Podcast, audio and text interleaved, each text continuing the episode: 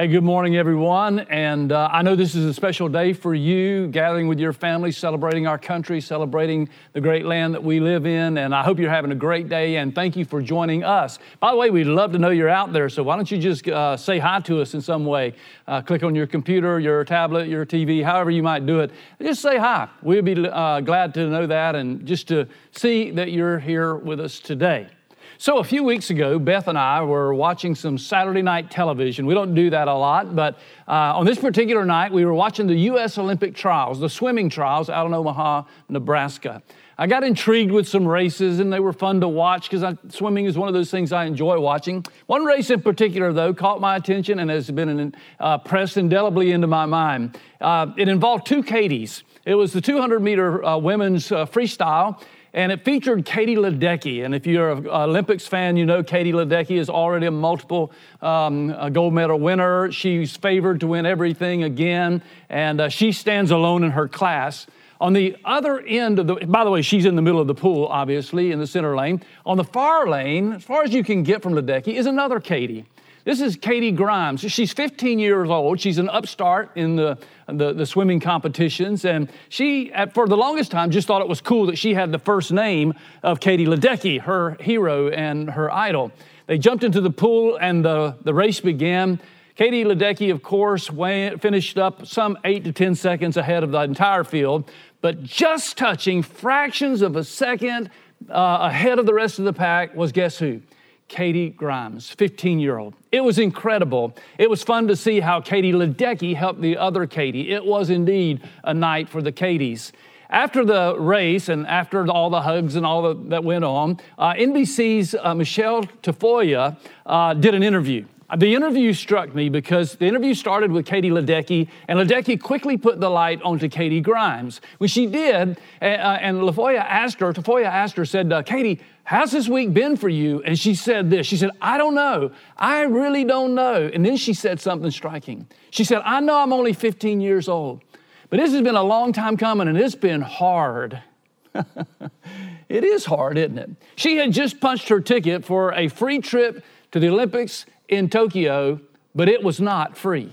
Yeah, it's free, but it was very, very costly. Cost her hours of hitting the pool while everybody else was sleeping in. Cost her hours of practicing her strokes when everyone else was out having fun.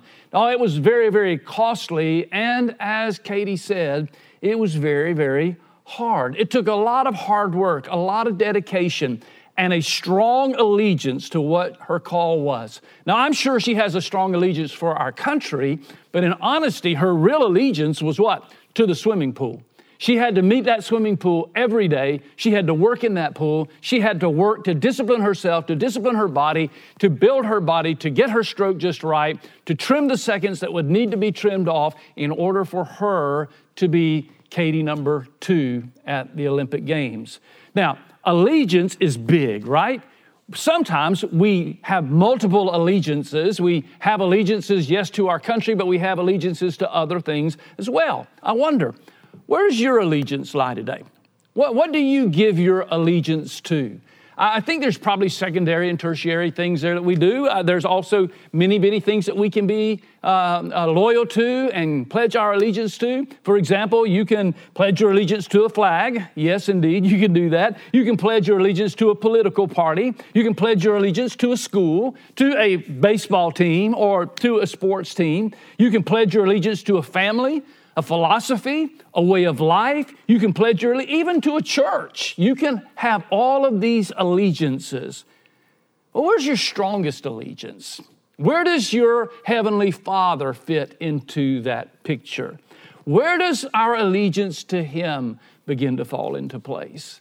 Today, I want to think on this subject and think about this idea. Your allegiance, our allegiance, is clearly reserved for what or whom is most important in our lives. Whatever it is, or whomever it is who's most important, that's where our allegiance lies. Now, if you're a follower of Christ today, I, I, want to talk to you for a few moments. If you're not, I want to talk to you also as we move along. But for the follower of Christ, can I just say something just straight out? Following Christ is not easy. To quote young Katie Grimes, it's hard. It's difficult because the truth of the matter is faith and discipleship can be difficult, it can be costly. Now, we don't think too much of discipleship in that manner today. As a matter of fact, we don't even like to think about our faith as being hard, but it is. It is costly. I think about men like Daniel in the Old Testament. You remember the story of Daniel? Daniel's faith was costly to him, but his allegiance was strong to his God. When taking captivity into a foreign land and offered an exquisite diet that he would have loved to have been able to eat, he knew it was against the instruction of his God, and his allegiance was to his God more than his, um, his appetite. And so, guess what? He denied the meal. He denied the diet. I think about his friends, Shadrach, Meshach, Abednego, three Hebrew children, all boys also taken into that captivity, who were told to bow before the king to save their life, or they'd be thrown into a fiery furnace. But guess what? Their allegiance was not to the king. Their allegiance was not for their own lives. Their allegiance was to God. And they said, We will not bow down. It was a costly, costly decision. Peter, James, and John, just three among several, who gave up everything in order that they could follow Christ. Jesus met them at the Sea of Galilee one day and simply said to them, Come, follow me. Leave your nets, leave your family, follow me.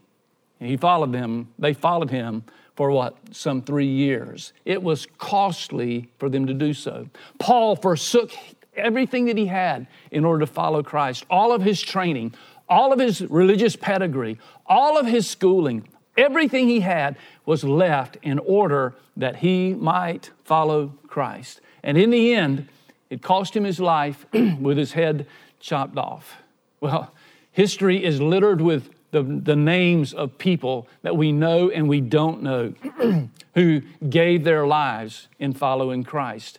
Their, their allegiance to God was so strong that regardless of circumstances, regardless of consequences, regardless of even the fact, the possibility of losing their own lives, would not deter their faith. I think about people like Stephen, who died a martyr, Stephen, who was stoned, Andrew was crucified. Some say that Bartholomew was skinned alive, quite possibly. Joan of Arc was burned at the stake, and John Wycliffe was burned alongside his writings. Jim Elliot, missionary, um, died on a mission field, gave his very life for the faith that he believed. And then, by the way, it was Elliot who said, He is no fool who gives what he cannot keep to gain that which he cannot lose. What a faith. What a strong faith. Enduring and pledging allegiance to a heavenly Father, even when it got hard. Even when it got hard. To we who are followers of Christ, I think a strong message for today is that we must walk in allegiance to, we must become disciples of Christ with a radical allegiance. We must be willing to follow Him at all cost, even when it gets hard. I'm not saying it's wrong for us to pledge our allegiance or give our allegiance to some other things, but I'm telling you, we need to understand that God calls us. God calls us to an allegiance to Him. Jesus warned us it wouldn't be easy. You remember what he said to his disciples on the road one day? He said to them all, If anyone wants to follow after me, this is Luke Gospel, Luke's Gospel, chapter 9. If anyone wants to follow after me, let him deny himself, take up his cross daily, and follow me. For whoever wants to save his life will lose it, but whoever loses his life because of me will save it. Jesus said the words that Katie said that day. It's hard. It's hard. Been at this a long time, but it's hard. Now, the rewards are great, and we'll talk about that in a moment, but let's admit it's hard. I want to take you back this morning to a passage of scripture that caught my attention, that really birthed this message in my heart, and really led me to where I wanted to have this conversation with you today on this 4th of July.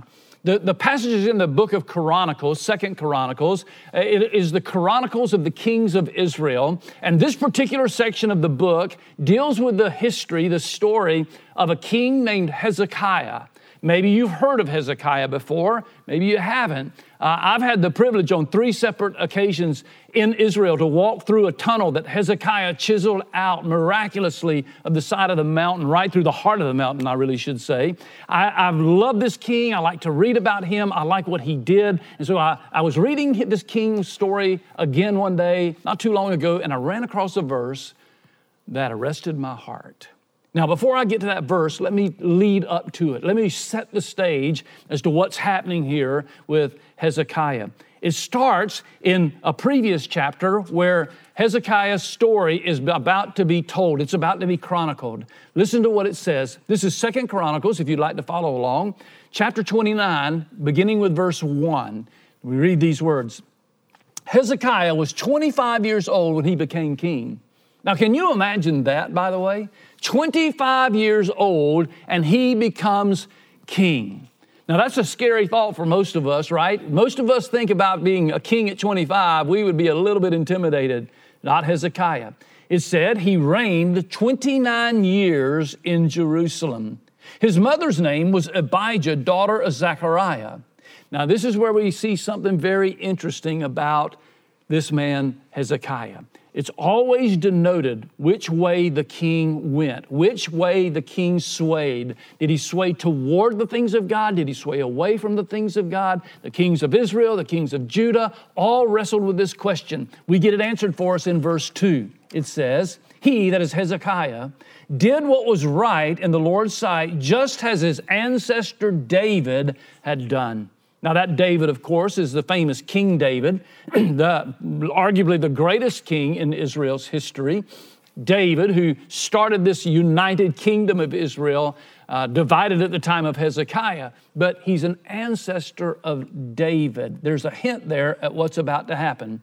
Look at verse 3. In the first year of his reign, in the first month, he opened the doors of the Lord's temple and repaired them. So immediately, in his first hundred days, as we would say, immediately as he began his reign, Hezekiah had his focus on one thing, and that was repairing the relationship between his people, Judah, and their God, Yahweh. You see several things that happened to these people in their history, and, and they were in need of a renewal. They were in need of a revival. They were need, in need of making up their mind in which direction they would go. And so Hezekiah challenged them. What happened to them?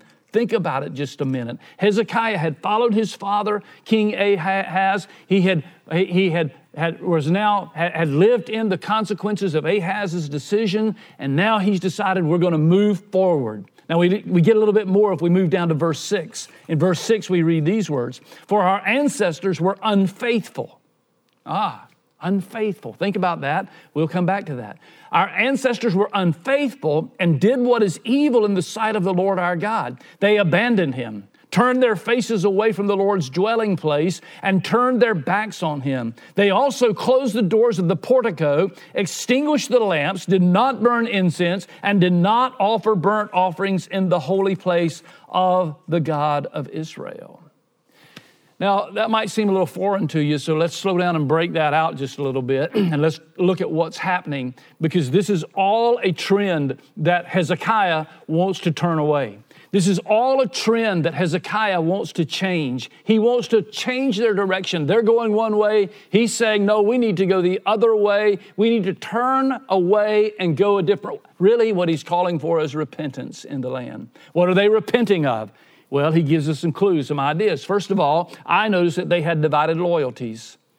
They had divided loyalties. Now, the writer calls them idols. Idols. Idols, they had built up gods to, that they began to worship other than Yahweh, their God. Now, they had been warned about idolatry time and time again. They had been warned of the, of the desperate move toward worshiping other things and the consequences of those things, and yet they still chose things, found things other than their God. Now, I know what you're thinking. You think, what does that have to do with us today, Eddie? I think everything because I think we have the same tendencies today. We have tendencies to divide our loyalties, particularly our loyalty to our Heavenly Father. An idol doesn't have to be some a shape of some animal. It doesn't have to be some icon that we put on the wall. It doesn't have to be something that we put in our rooms to bow down to. An idol is anything really that we are more passionate about than we are our God. Now, if you think about that a little bit and let that sink in, I think you will confess with me, along with me, that we have these idols in our hearts, that we have these divided loyalties, these things that compete even for our commitment to our God. Secondly, I noticed they had they'd walked away from their place of worship. They had left it. They, they weren't burning incense. They weren't offering sacrifices. They closed the door, the portico. They clo- literally they closed the door to the worship place and they walked away. and we see this same thing, right?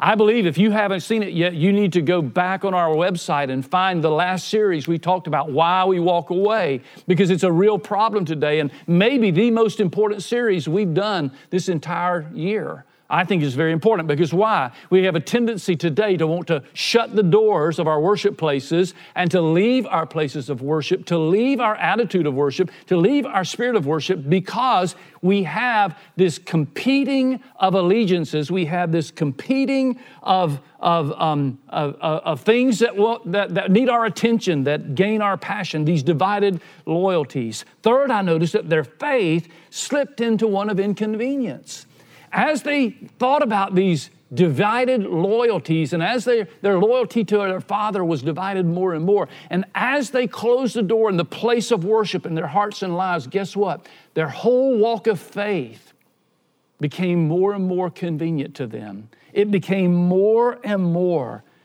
a religion, a walk of convenience.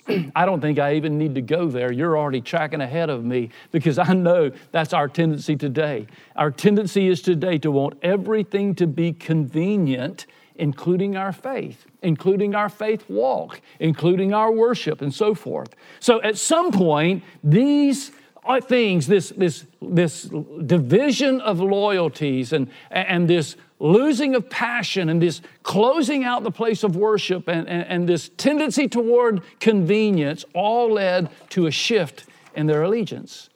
And suddenly, their allegiance to their God is questioned.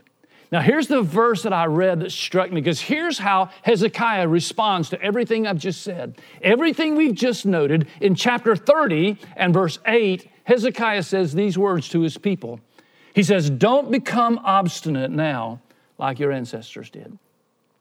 Don't continue in this track. Don't continue in your obstinance. Don't continue in your arrogance. Don't continue in this state of mind. And then he says, Give your allegiance. Maybe we could say on this 4th of July, pledge your allegiance to the Lord. Give your allegiance to the Lord and come to his sanctuary that he has consecrated forever. Wow, stop there a minute and ponder that. Give your allegiance, first place, your deep commitment to the Lord. I'm not sure he's outlawing any other allegiances. I'm, I'm pretty sure that he would want us to be loyal to other things. I have an allegiance to my wife, a commitment to her, a loyalty to her that I want to preserve. But he's saying, first and foremost, give your allegiance to the Lord. Come to the sanctuary that He's consecrated forever. Begin worship again. Get back into this place of worship. Come back to the place where you worship God. And that's not just a Sunday happening, it's not just a Saturday happening, it's a daily happening in our life. The indication here or the importance here is to see that worship is a vital part of our lives that must be a part of our lives, whether we are in a live gathering or whether we're on a, a, a an, an online feed like this or, or whether we're in the quietness of our own home or our own den or, or maybe in the quiet outside spot that you have, but a place where we adore our Father and worship Him and pledge our allegiance, our love, our commitment to Him. Wow. Then He says, Serve the Lord your God that he may turn his burning anger away from you. For when you return to the Lord, your brothers and your sons will receive mercy in the presence of their captors and will return to this land. Hezekiah says, I know it's hard. I'm asking you a hard thing, but I'm telling you, in the end, it's worth it. You're working hard for more than a gold medal, for more than a free trip to Tokyo, You're working for mercy. You're, you're working to a place that God will return. You're moving to a place that when you return to the Lord, your brothers and sons will receive mercy in presence of their captors. He says there is something to be followed. So Hezekiah calls the people to repent, pledge their allegiance to Yahweh. He reminds the people that it's not going to be easy. I've kind of summarized this into three quick thoughts. Three quick thoughts, just by way of application. The first of those is this I think I observe here that a return to the Lord means a retreat from idols. It was not going to be easy for these people because a return to the Lord would mean they would have to retreat from all of those divided loyalties. They're going to have to push back. They're going to have to leave the idols. They're going to have to rearrange priorities. And they're going to have to understand that their allegiance is to the Lord. Now, I'm just being honest when I say that's not easy. Our flesh pulls us in different directions. Our own old desires pull us in different directions. It's not easy, but it's a must. It takes the discipline of hitting the pool every day. It takes the discipline of, of, of honing our stroke down to the finest places. It, it takes the discipline of walking with Jesus day by day by day by day. It's not easy, but it's incredible. The second thing I notice is that a retreat from the idols meant a deeper commitment to the Lord.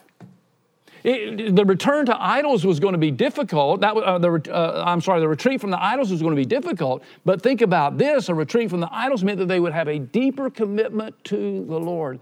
They would have to change not only their outward actions, but also their inward heart, their commitment. It wasn't just asking, he wasn't just asking them to change their habits, although their habits certainly needed to be changed.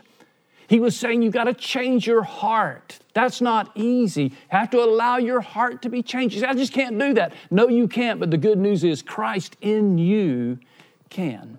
The power of the Holy Spirit present in you can make those changes and can bear fruit that you in your own on your own cannot produce.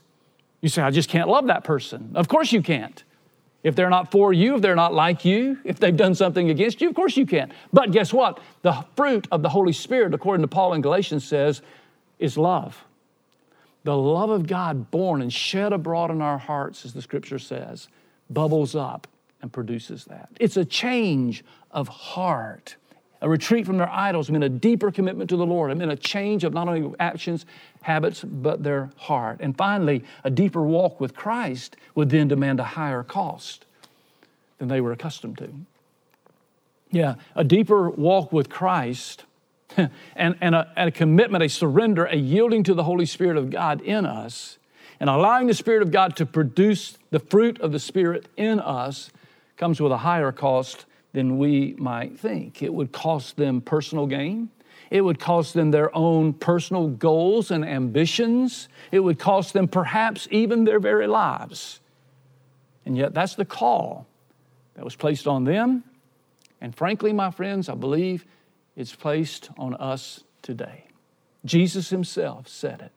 If you want to be my follower, take up your cross daily. That is, die to yourself Die to your selfish ambitions, die to your own personal gains, die to all of those divided loyalties, and come follow me. You say, that's not easy, Eddie. No, I know it's not easy. As a matter of fact, it's just downright hard. I just want to be careful and not give you a bait and switch routine here. I want to just tell you up front that yes, it's hard. I, I don't want to tell you it's easy to be a Christian. No, no, no. It's easy to become a Christian. Salvation is free, but the cost to Christ was great. Salvation is free to you and me, but it cost Christ his very life. It cost Christ a day at the cross. It cost, cost Christ his shed blood and, and bruised body. It cost God his very own son.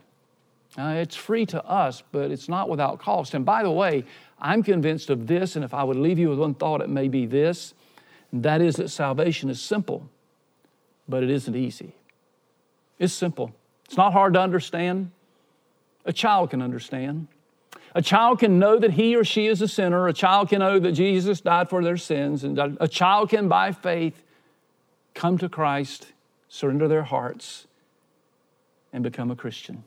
It's simple enough for an eight, nine year old child.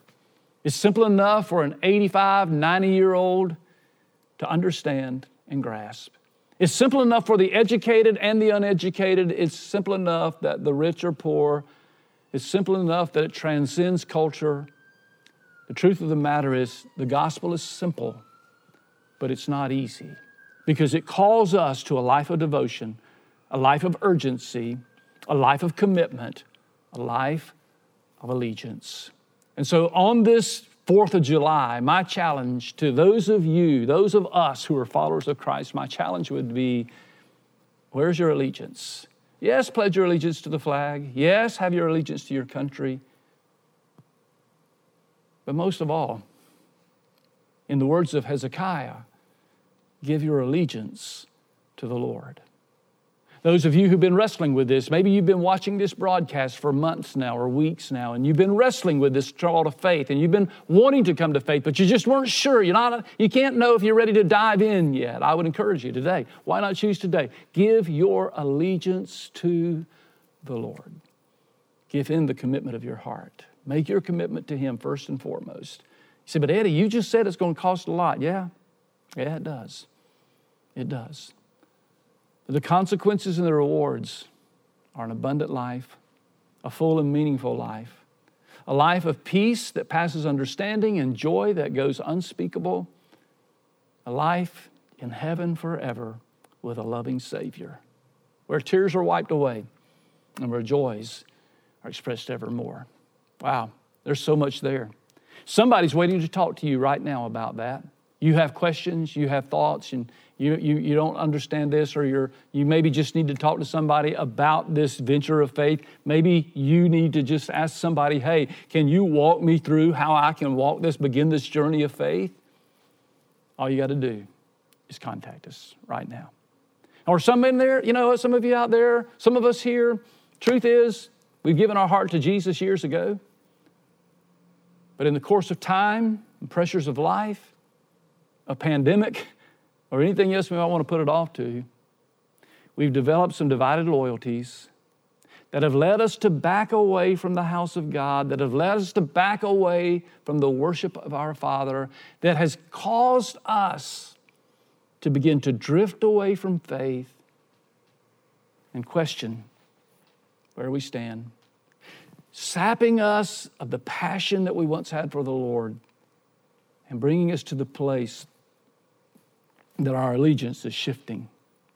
If that's you today, I plead with you with the words of Hezekiah give your allegiance to the Lord and let Him take care of the details. And in the words of Katie Grimes, it's hard. It's hard. But in the end, it's worth it all. Well, God bless you. I hope you have a great day today. I hope you enjoy your celebration with your family, your friends, or whatever it is you're doing today. And may you experience the love of God, the peace of God, the joy of God. And may you today give your heart completely to Him afresh and anew. God bless you. Let me pray for you. Heavenly Father, thank you for giving us this time together. Thank you for this great day. Thank you for the country that we live in. We are grateful for our country. We are grateful for the freedoms that we enjoy and the celebration of freedom that we have today. But God, I pray that in the midst of our celebration of freedoms, in the midst of our uh, celebration of the joy that we have of independence, may we remember, Father, that we are truly dependent upon you and that our real allegiance, our first allegiance, is to you and to you alone. And we pray this in Jesus' name. Amen. God bless you. See you next time.